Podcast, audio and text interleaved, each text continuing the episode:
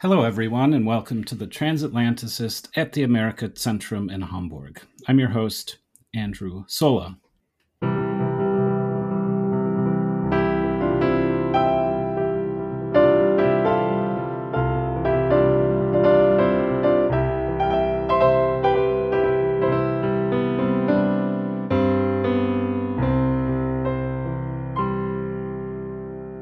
Today is our second episode about German immigrants in Chicago.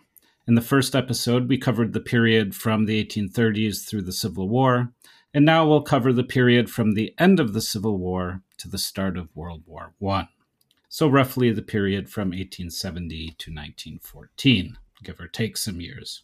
And with me again to help us tell the story of German immigration to Chicago is Dr. Sebastian Wuepper. Welcome back, Sebastian. Thanks for having me once again. Sebastian Wuepper received his PhD in history and MA in public history from Loyola University in Chicago. A native of Berlin, Germany, he wrote his dissertation on the 19th century German American milieu in Chicago. He is currently engaged as a postdoctoral scholar with Loyola University Chicago, researching and documenting the entanglement of the university in the sexual abuse crisis in the Catholic Church. He also works as an expert consultant and writer for a high school level history textbook project. So, before we get started with episode two here on German immigration, let's recap the first episode. The first thing we learned was that the phrase German immigrant itself is highly problematic. Germany did not exist when the first wave of German speaking immigrants, the so called Dreißiger, arrived in Chicago in the 1830s.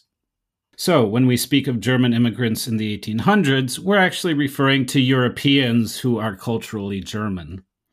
But they could have been from any number of European kingdoms, principalities, provinces, or free cities where German was spoken. We also learned that Chicago was the fastest growing city on the planet in the decades between the 1830s and the 1870s, in those 50 years, Chicago grew from a mere 200 inhabitants to over half a million people. And by 1870, one out of three Chicagoans was actually born in a German speaking part of Europe. Next, we learned about the second wave of Germanic immigrants, the 48ers, who were basically political refugees, many of whom were.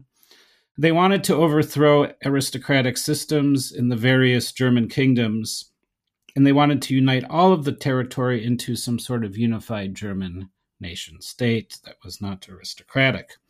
Many of them got in trouble for their activism and fled to the US, and they brought their political beliefs with them, namely their support of democracy and opposition to slavery and other forms of bondage. We also learned that there was a robust Germanic culture in Chicago throughout this period. That included German language newspapers as well as German community associations. The newspapers were extremely advanced and reported on both American and European affairs quite closely.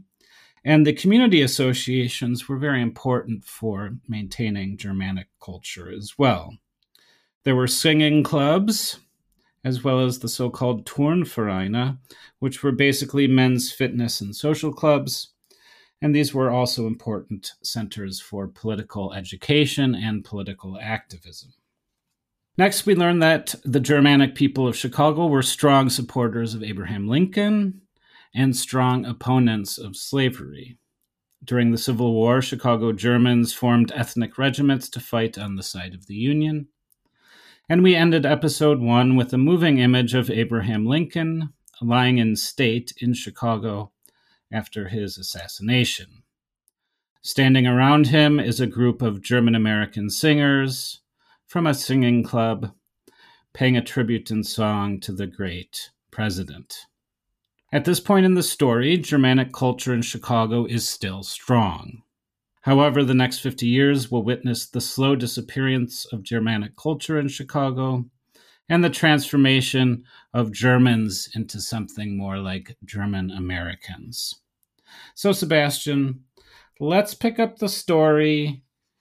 Let's go back to 1870, maybe, and what's going on in Europe namely Central Europe, where all of these Germanic people came from. So in 1870, uh, the Franco-Prussian War erupts. And this is when, well, like, and it's between France and um, Germany. There had been a considerable amount of animosity since the Napoleonic Wars, because Napoleon conquered what what later becomes Germany, and that had in the in the early 19th century had galvanized the earliest forms of German nationalism. And then when the, the Franco Prussian War finally, it seems, erupts, it's this it's this unifying moment where all of Germandom, it seems, throws their enthusiasm behind the Prussian effort to defeat the French. And Prussia at this time is one one probably the largest part yeah. of a number of various German right speaking or culturally German principalities. The other right. big ones are Bavaria. You have the Hanseatic cities, which are free mm. cities, so like Bremen and Hamburg, mm. and then and then some other odds and ends, right? Yeah, yeah, basic, basically. Prussia, yeah, Prussia is is the strongest in terms of military might. Uh, I mean, the, of course, the Bavarians will disagree with that, but um, uh, as as who as cares about that? um, yeah, and and and so once this uh, once the Franco-Prussian War breaks out, German Chicago comes out in an in a really enthusiastic favor for it. There is talk of or well later in, in, in the later German histories of Chicago or of German Chicago, the authors then really talk about how this was this unifying element where you have all these people from the various parts of Germany who come together in the German taverns and saloons and and just basically embrace each other and and sort of cheer the the the, the Prussian war effort on. And it takes a lot of really interesting turns in in the German community in Chicago. So, and this was more by accident than than uh, by design. The publisher of the Illinois Staatszeitung, the biggest German American newspaper out of the Midwest at the time, Anton Caspar Hesing, he is traveling Germany at the time that the war breaks out, and then immediately switches gears and just starts agitating basically. He writes travel letters back to chicago that get published in the staatszeitung detailing what's going on on the ground and then he Hesing has the staatszeitung collect funds basically remittances and if, if you would if you, we would call those today from the german american chicago to be sent to Prussian war widows and invalid soldiers who, who got wounded in the war. Hmm. They also sponsor a flag to be planted in in Paris, basically. And Hesing at some point, he, had, he, he at some point has has an audience with the Prussian High Command and and to to present this flag to them. And that's one of these big moments of his life, apparently so the, the German the German community in Chicago through through this through this line has a very direct connection to what's going on and can really closely follow the events uh, as they un, as they unfold. And that really galvanizes it really galvanizes the community and once the and once the war is won by the Prussians or rather once France concedes that they've lost rather and the German empire is then founded there's people celebrate like German Americans are celebrating in the streets. It's it's people just go nuts. Uh, two quick questions: Did the U.S. government have any stance on the Franco-Prussian War, and and was there a French community in Chicago at the time that was like, hey? What's mm, going on? I don't think Chicago had much of a French community, not in a significant way. I've not read anything about that. The American government was fairly neutral. The Staatszeitung lamented here and there that the American government was supplying the French with uh, with weapons, but other than that, there there was there was not much in terms of in terms of support for that. I mean, that's Napoleon the Third and his and his regime. So there, there was not like it's, it's not like the the Germans were at odds with um, American mainstream politics in this instance necessarily. I don't think the the average American cared much about what was going on. Okay, so the, the Franco Prussian War leads to some feeling of unity amongst the various Germanic peoples of Chicago. And they uh, basically are very supportive of the effort to unify mm. Germany, which proves in the long run uh, to be something of a problem, but we'll get to that soon. Let's pause, though, another great event, not necessarily for world history, but for the history of Chicago, is the Great mm. Chicago Fire of 1871. So, can you tell me a little bit about the fire and how it affected the Germanic community of Chicago? So, the Great Chicago Fire happens at the night of October 8, 1871. It starts in uh, the barn of an immigrant Irish woman like there's legends that the the cow kicked over the lantern, but that's been disproven.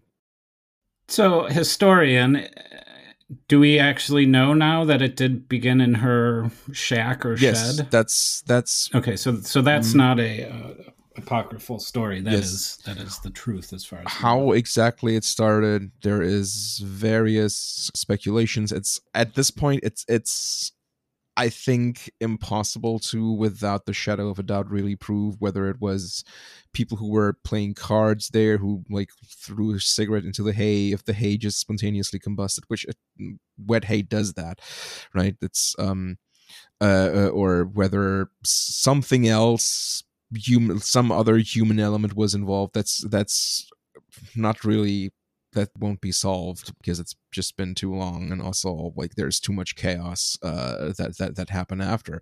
Because the fire that started that night on October 8 burns down most of Chicago because it's it's been uh, that was a, very dry summer um, and at the night uh, of October 8th there were very high winds going and so this fire starts and then it's it just can't really be stopped. Most of the city is built from wood um, most of the sidewalks are built with wood.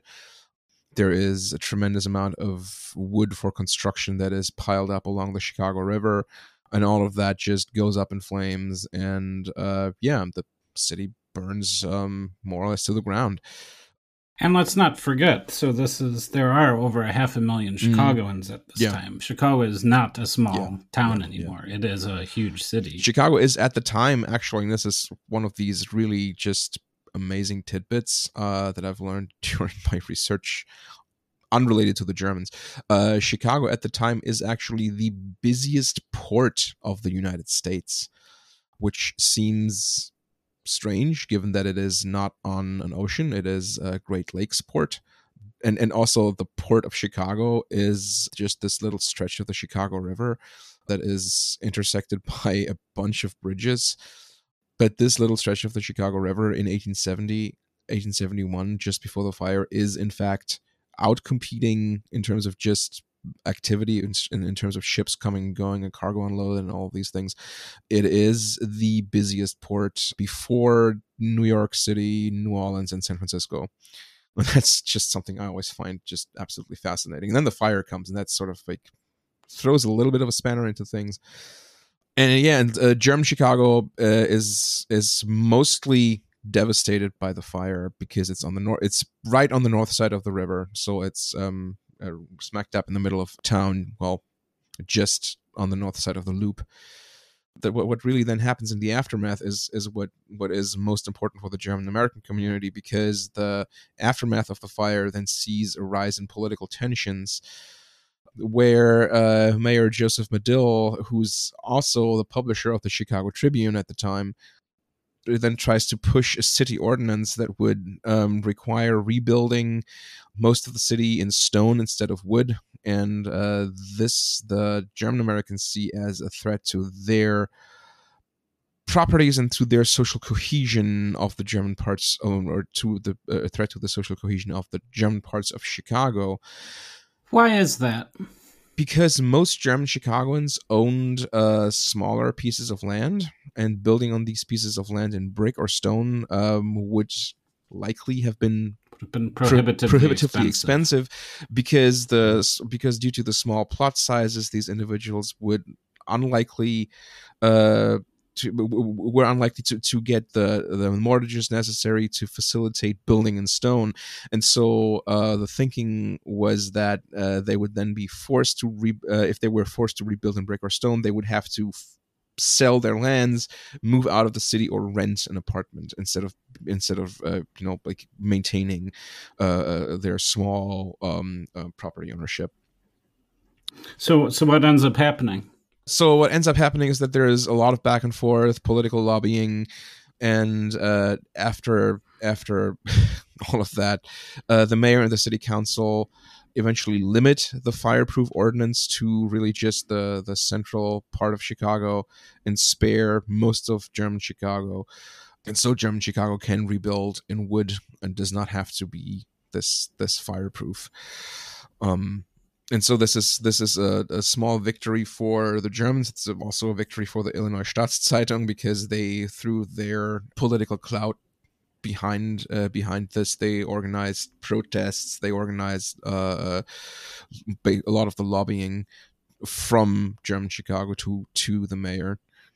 Just another quick question. They certainly had still a good deal of political clout if they were still voting as a bloc yeah. They should have had plenty of political yeah, power yeah. too. They did still have a, a, bunch of political power because it's you know I mean it's Chicago. It's it's kind of well kind of sort of machine politics are are becoming more and more of a thing there. It's okay to say. Yeah, yeah, and um, it still is, and yeah, it still is. I mean, that's one of the reasons why they eventually are successful and uh, successful in that regard. So Chicago burns down. The the German American community makes this win in that they do not have to hmm. rebuild mm. in stone or brick. However, since the loop area, the downtown area, has to be rebuilt in, in stone or brick or steel, this gives Chicago a chance to attract yet even more immigrants and workers. So after the Great Chicago Fire, there's another great wave of European immigration, correct? Yes and that's a new challenge for uh, the established German Chicago, and especially for the 48ers because the 48ers at this point have become established. Uh, well, literally become establishment. They kind of start to go uh, like move away a bit from uh, representing workers because they uh, settle into a more comfortable middle class upper middle class life and so their political ideals and ideas are shifting towards something that is a little more conservative. And now a new generation of German immigrants arrive, and these new arrivals that come for uh, the jobs that rebuilding Chicago promised. And, and, these are then largely members of a new kind of social stratum. They are industrial workers, so they are now, as we said last time, for the first time, people that that we can actually called Germans. Well, called Germans, but also that we can call working class because they identify as working class in the in the Marxian sense. Yeah, and, and that's and that is an important distinction because these new workers barely owned anything. They rented their dwellings instead of um, instead of owning small property.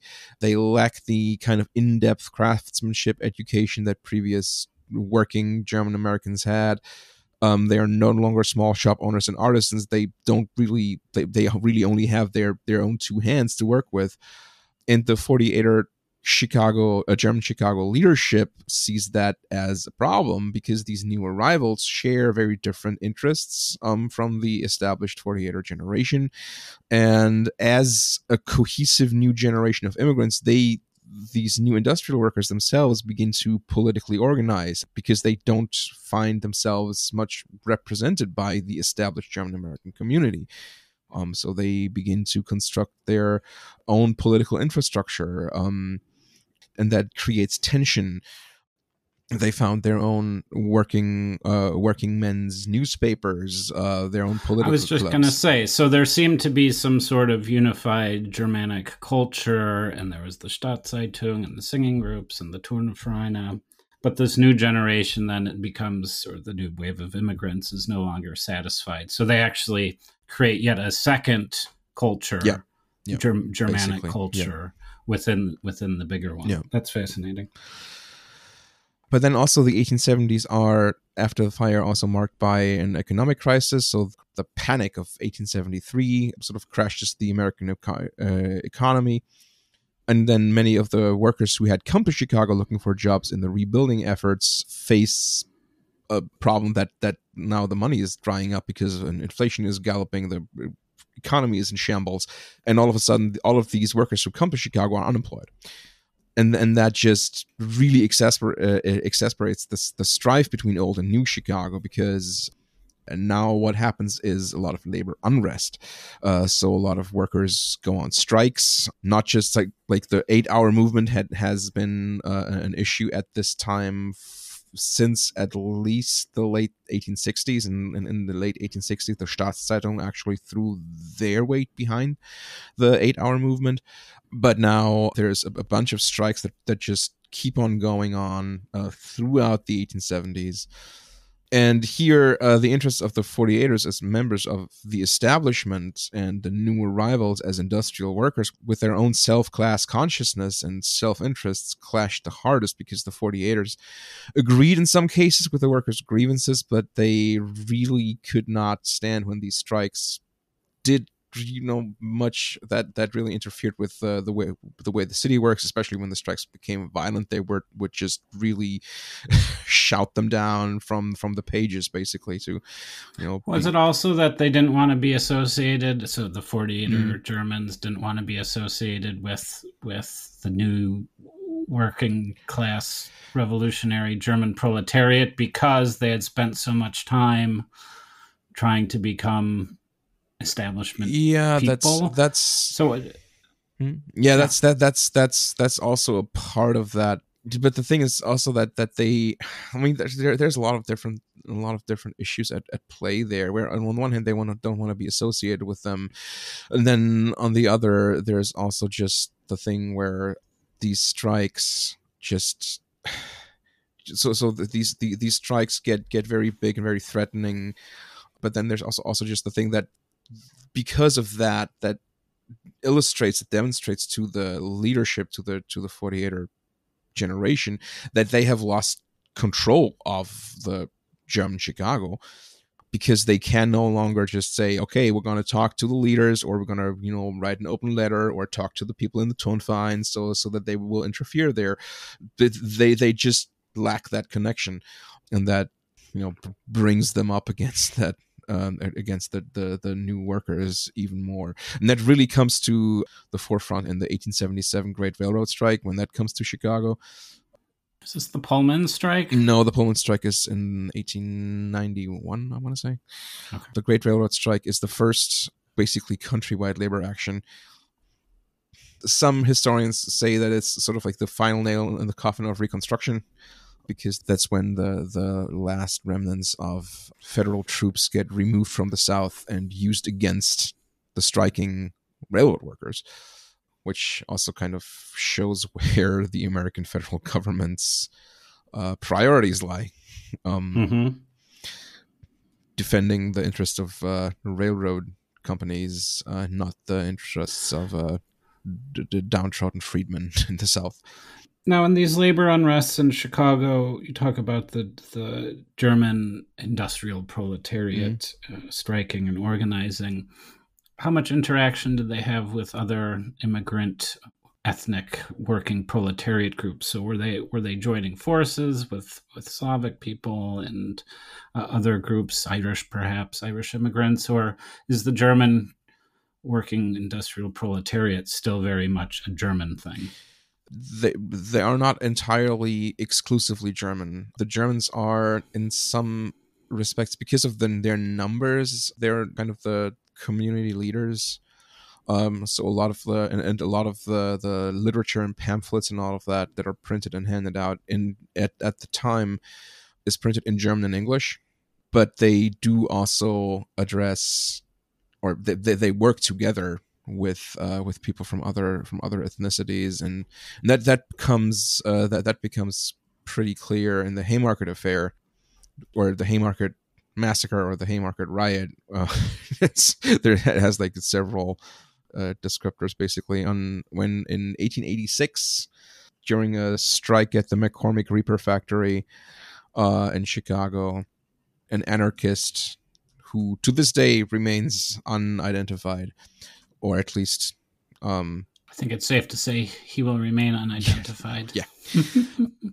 when an anarchist throws a dynamite bomb at police that are trying to dissolve the strike action for the eight hour day and yeah, and so seven policemen die uh, directly from the bomb. Uh, a bunch more are injured, and then in the ensuing chaos, the police starts to just shoot into the crowd, and uh, yeah, more policemen die from friendly fire, um, and also uh, a bunch of civilians get get killed in in, in the whole thing. And um, shootings in Chicago aren't just a recent thing, apparently. well, neither is police violence and then what what happens in the aftermath is that that the establishment politi- that the political establishment uses the the event uh, to strike a blow against the socialist and anarchist movement. Um, so dozens of suspected anarchists are indicted. Eight people are eventually tried and convicted on overblown conspiracy charges that in retrospect had little veracity to them. And six of these eight people who are charged were German immigrants. I'm just trying to draw the link between German workers mm. and immigrants in Chicago and anarchism. These are farther left than, so say, like traditional Marxists. Yeah, yeah, yeah. At the time, and uh, can can you just talk a little bit about this constellation of various types of groups because you've got Marxists and then all the way to radical anarchists, uh, a whole bunch of that's groups yeah, that's, in between. That's kind of an that, or do we need another hour? that's that we probably that? Need, that, that we probably need an, an, another hour, and I would need to need to do more research into that. One of the issues at play here is um, that is Bismarck Sozialistengesetz, so the anti anti socialist law that causes a bunch of German socialists and social democrats to leave the country, and a lot of those. So this is Otto von Bismarck, yes. who's the chancellor of a new united mm-hmm. Germany. Yes, passes an anti-socialism law. Okay, yeah.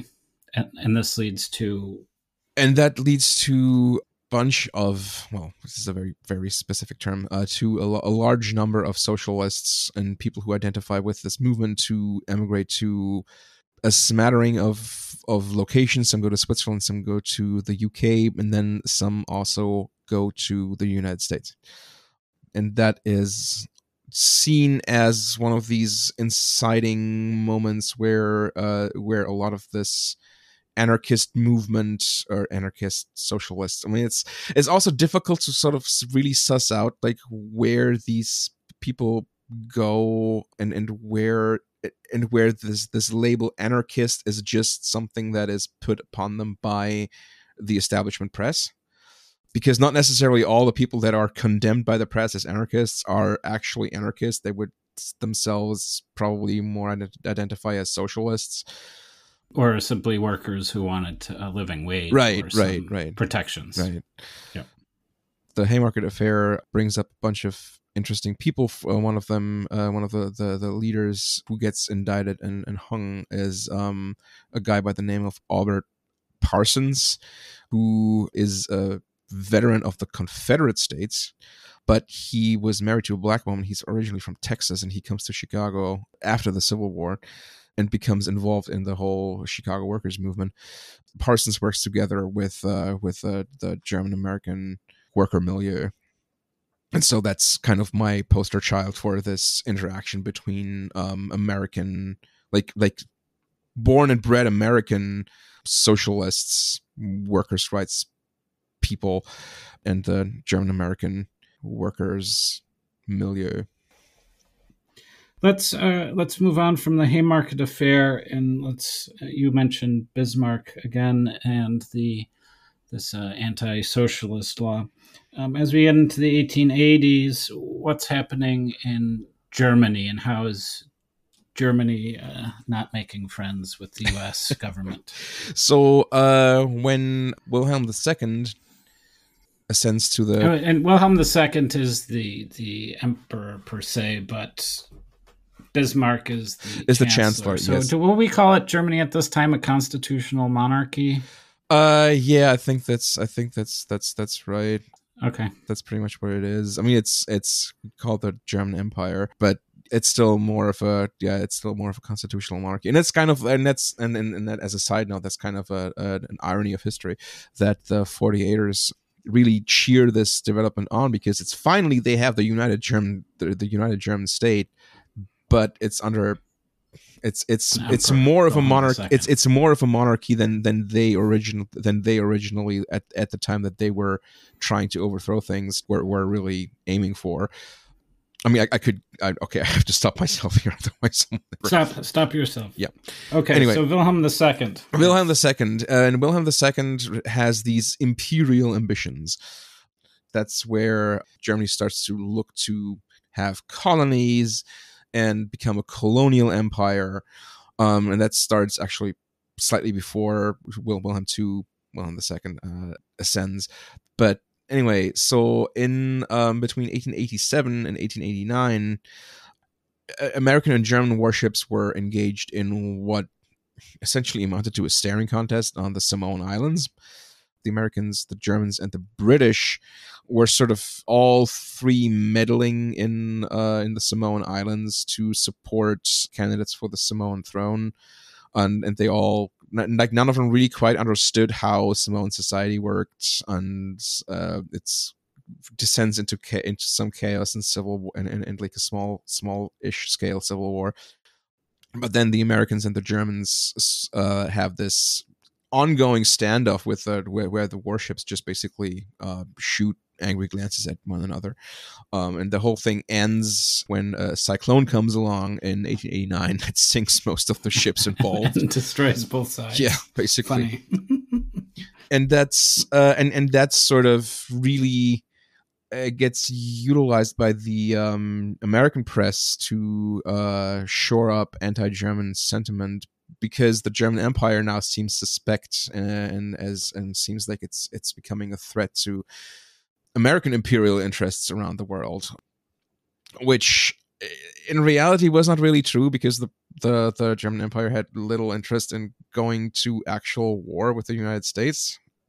Sure here and there like in samoa and like in some countries in central america they had some small designs to maybe possibly do a little bit of colonialism there but that never amounted to much but nonetheless the american uh, press and figures in in american politics take this up to make the german empire into a bigger threat than it actually is. And along with that comes also a shoring up of anti German sentiment against the German American population.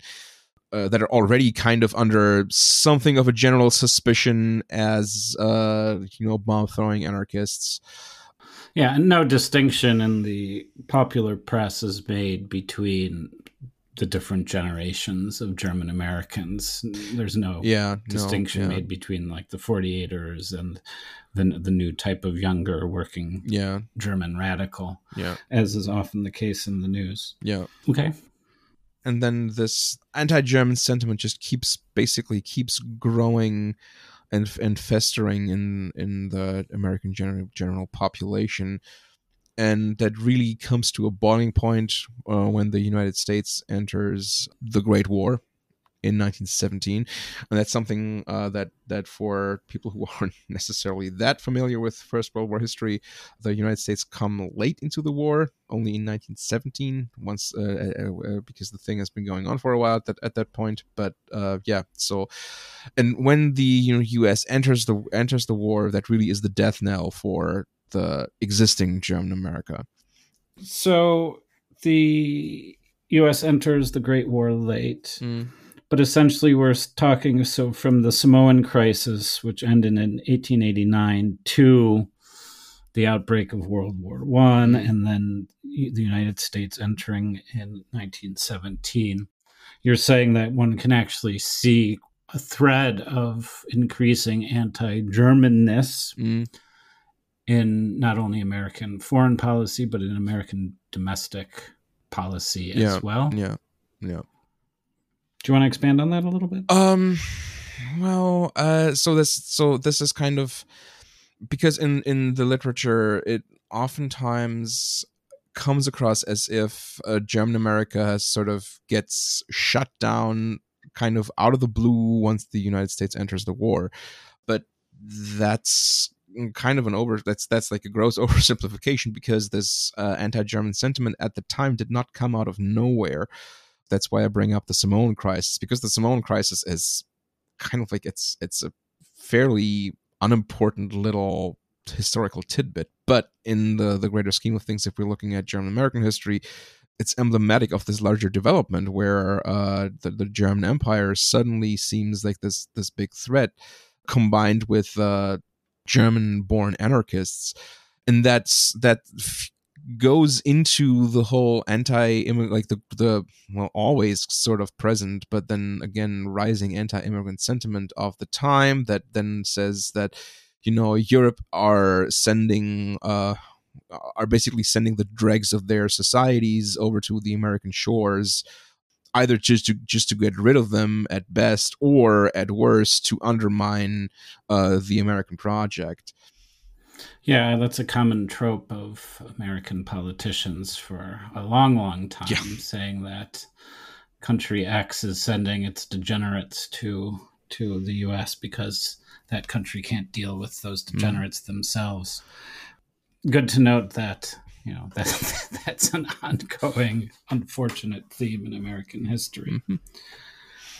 From there on out, you have this this rising sentiment against the Germans that that are like other immigrant communities regarded with suspicion because of their well foreign habits. Uh, they're using a language that most Americans don't understand, both in speaking and in writing.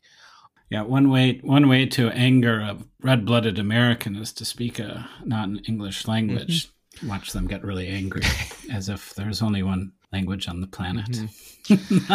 and and uh and that's and i mean and, and i mean that's that's all in spite of the german americans up to up to a certain point at least having been these almost model immigrants because they assimilate fairly well they for the most part have a large contingent of people who are in the upper middle class and they Value education and hard work. right right um and and and they introduce a, a number of you know social staples so to speak for example and this and this is especially especially the 48ers because they are so involved in politics so, so for example the, the reason that some america some people some people will see that as as another reason to hate the germans but the reason that gym class is a thing that's due to the 48ers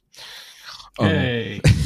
For all of you who loved or hated gym class, thank the thank the German immigrants from 1848. yes but then on the on the other hand uh, the reason that playgrounds are a thing is also a, is going back to the 48ers so you went Why is that? uh just that's one of the, like because the, the people who brought the concept of playgrounds uh, to the united states were, were germans were german 48ers Oh, and also kindergarten, of course. yeah yeah in, in kindergarten that's and the then obvious one. and then in in, Gym Chi- class and playgrounds. So in in Chi- and in Chicago, um, and this is this is very spe- Chicago specific. They the 48ers also organize an uh, the Altenheim, uh, an old people's home, where where retired German Americans uh, can go and live and, and be cared for. So the retirement home as well this this I'm not entirely. Oh, come on, claim it. I'm a historian. claim I it have, for the 48 I have to try to. Do I have to try to be at least somewhat somewhat specific. No, you here, don't. No, no, you, I don't. So the Okay. re- if you if you're in a retirement home listening to this, thank the Germans. Yeah. but only if it's a good re- retirement home. If not, then, If it, then it was not. one. It was not us. Um, and of course, you know, beer, right? Um, like brew, Yes. brewing. Sure, the Brits had ales, but come on. Come on. Uh, and, and all of that then uh, comes tumbling down when the U.S. enters World War One. Let's talk about this just a, l- little bit Mhm. more deeply. How does the anti-Germanness manifest itself in in the day-to-day life of a German person in Chicago? Because maybe in some big ways, eventually we see the the closing of the German language newspapers and things. But uh, there are still enough Germans in Chicago that that's you know it's not like their home, homes are getting burned down by angry mobs of non-Germans, or were they? I don't know anything about this. They do face some discrimination in everyday life, so they try to um, minimize their their individual Germanness um, a little more to evade these these backlashes. Because of these public backlash, German institutions also purge German terms from their names. So the Turnverein, uh, the, the, the Turnvereine, themselves to be more American sounding, for example. The German Americans at large really, in order to evade, in order to not be suspected of being unpatriotic or of uh, um, or being un-American, they they really just individually and collectively downplay their Germanness stronger than they did before. Not that they necessarily did did did much of that before. And and as you said, like the real the real uh, death blow is is then uh, to the newspapers. So the German newspapers were by law required to provide an English translation of all articles that they would publish the following day to the post office a day before publication and they could not talk about anything related to the war. And if you've ever worked in translation or had to pay for a translation you, translations are costly and uh, it's difficult to provide a translation of such a large volume in such a short time. And that w- that that really broke the neck of um, many German American newspapers. So many German American newspapers just quit their operations after that. And, and, and with that, uh, a lot of the German cultural, larger German cultural sphere, or at least German speaking cultural sphere, uh, that had existed in uh, Chicago, um, but also in New York and, and other places, St. Louis, uh, basically comes to an end. But and this is kind of like an, an, an an important caveat uh, that this it's not just the anti-German sentiment that that that ends German America. It's also cultural assimilation because the children of the immigrants essentially end up preferring the American ways over the German ways because they because German literary cl- liter- literary clubs fold due to a lack of interested members since the second and third generation German Americans preferred essentially preferred going to the movies instead of attending discussion groups and stuffy salons discussing the works of Schiller Goethe. and Goethe. yeah. And, and and so you have the the second generation who are just like yeah they're not they don't want to have much to do with this with this highfalutin you know German cultural sphere as much and they just really embrace being American and embrace the embrace the novelties of um, American society more than they embrace the traditions of, of, of their German ancestry, and that in combination with uh, anti-German sentiment and, and all the stuff that happens in in, in the wake of World War One, then puts largely an end to German America or to the kind of German America that existed in the 19th century up to that point. Yeah, and so we're not going to get into World War II, but certainly by World War II and the end of World War II, even any remen- remaining vestiges of any sort of subculture were totally or had totally disappeared. Largely, yes. Um, there were still German um, interest groups and, and, and like German historical societies and and and uh, like people who had an interest in keeping at least some low level of German Americanness alive.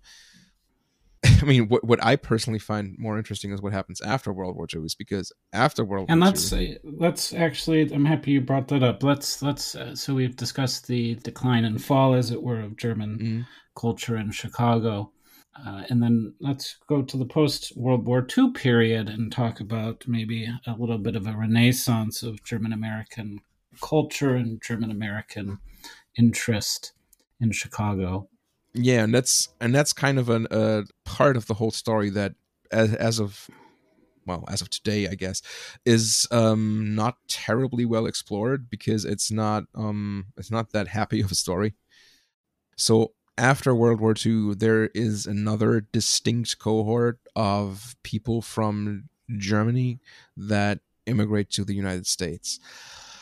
And uh that cohort is well it's interesting because it is kind of problematic because a lot of these people who immigrate at that time are more or less unreconstructed. Well people with nazi sympathies not necessarily not necessarily completely card carrying full on but still they are very much inflected by the nazi regime. Well and after the war the country is devastated and a, a lot of people emigrate to the united states which seems counterintuitive because the united states were the enemy but mm, it's it's things things are more complicated than that because a lot of the people who come to uh, the United States and also to Chicago after the war are uh, people from the quote unquote lost eastern provinces from of Germany. So after the war, Germany has to cede uh, substantial territories in uh, to, in the east of the country to Poland. Uh, so Eastern Prussia, Silesia, and Pomerania so eastern eastern Prussia becomes uh, Kaliningrad, uh, is ceded to the Soviet Union, and Silesia and uh, Pomerania are ceded to Poland, and the the Germans who lived there are essentially pushed out of their of their ancestral homeland, and that creates um, that creates a problem because where do these people go? So a lot of these people then end up in West Germany, and they're not necessarily terribly welcome there uh, just because you know like West Germany has its its own problems to deal with after the war, and suddenly there's all these refugees who are who've been pushed out of um, their their homelands, and a, a contingent of these people end up immigrating to the U.S. Another contingent that is something that I find deeply fascinating. A smaller contingent of people still are uh, German prisoners of war who were sent to the U.S. and who and who spent time in the U.S. as prisoners of war, but liked their experience there so much that after the war they came back as immigrants, Hmm. which is just wild. And this cohort, it's it's not as large as um, any of the 19th century cohorts. It's kind of a footnote to the whole German American experience, but this cohort is still large enough to organize some representation among themselves because they by and large do not get along with the established German Americans because they're a different breed of, of people, a different breed of, of Germans.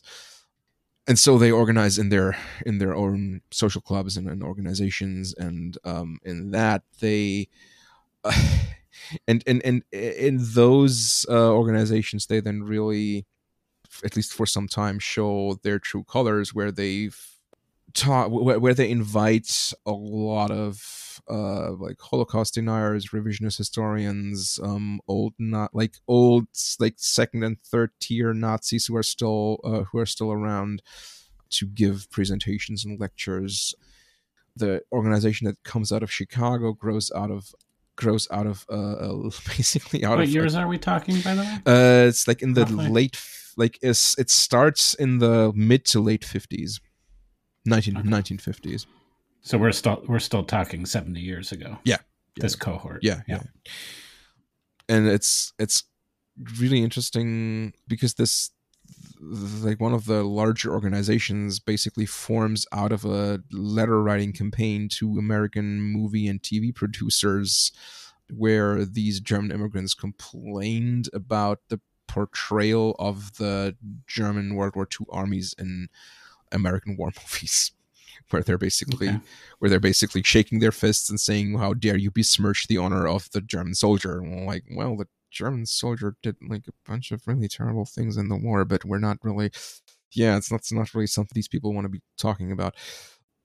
Yeah and then like there's like other really just deeply weird Stilblüten anecdotes that that come out of this uh, out of this whole affair. There is like the president of this organization in the 1980s writes protest like a series of protest letters and organize, organizes a letter writing campaign to um, to the American Congress protesting the construction of the Holocaust Museum in uh, in, in DC, decrying the Holocaust Museum as an anti anti German propaganda, basically. And basically, uh, and and over time, this cohort dies out. Their like their organizations sort of really f- are fizzling out over time, and these days there's not really much left of them. But that's that's really the last hurrah. But like, a, well, not even a hurrah. It's it's kind of pathetic and and not not terribly yeah not terribly celebratory it's not not a celebratory story of of plucky immigrants who who come to the US and um and and and find life for themselves it's more of a story of people who are just left behind from this from this from from the Nazi regime and and never really cope with uh what what happened at the time. And um yeah and then just come to the US because they are attracted to the United States, among other things, because they are uh, uh, staunch anti-communists, especially the people from the former eastern provinces, because they blame, of course, the the, the communists um, for the loss of their territory you know the, loss, the loss of their ancestral homelands and that's why they end up being welcomed with open arms in the united states in the 1950s because they're oh yeah great let's bring them in they're anti-communists right who cares what they did yeah well that that reveals these the stories this last cohort you're speaking of mm-hmm. reveals a lot of the paradoxes and contradictions of american foreign policy right. and global politics right. during the war and post-war suddenly people who were uh, far right Nazis we could tolerate because they hated communism mm-hmm. more than anything else. So, well, I guess that's all right. What a what an interesting way! I didn't realize we were gonna end this podcast episode with a discussion of the strange, as you call them, deeply weird post World War II generation of immigrants, um, that, which has complicated my picture of German immigrants mm. in Chicago even more but I think one thing I've learned in this two episode series about German Chicago is quite how diverse it is. Mm. Just as the German people were diverse back then and are diverse today, uh, German Chicago is also diverse. And we've applied some tags to them the Dreißiger, the 48ers, the ones that came after the Franco Prussian War the ones that came after World War II. But uh, I guess if you look at the full picture here, German Chicago is quite diverse, mm. although ethnically and culturally German, and it's quite a fascinating history. Sebastian, thank you so much for sharing your knowledge about German Chicago with us. It was really fun learning about the diversity of German immigrants in Chicago. Yeah, thank you for having me. Dankeschön. Alright, gern geschehen. Und auf Wiedersehen.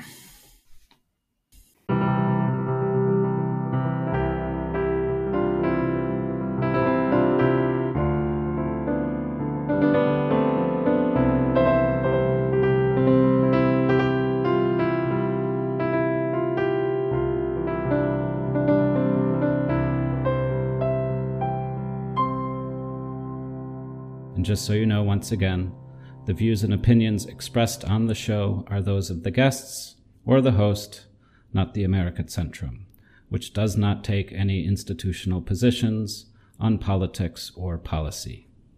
Thanks again for listening.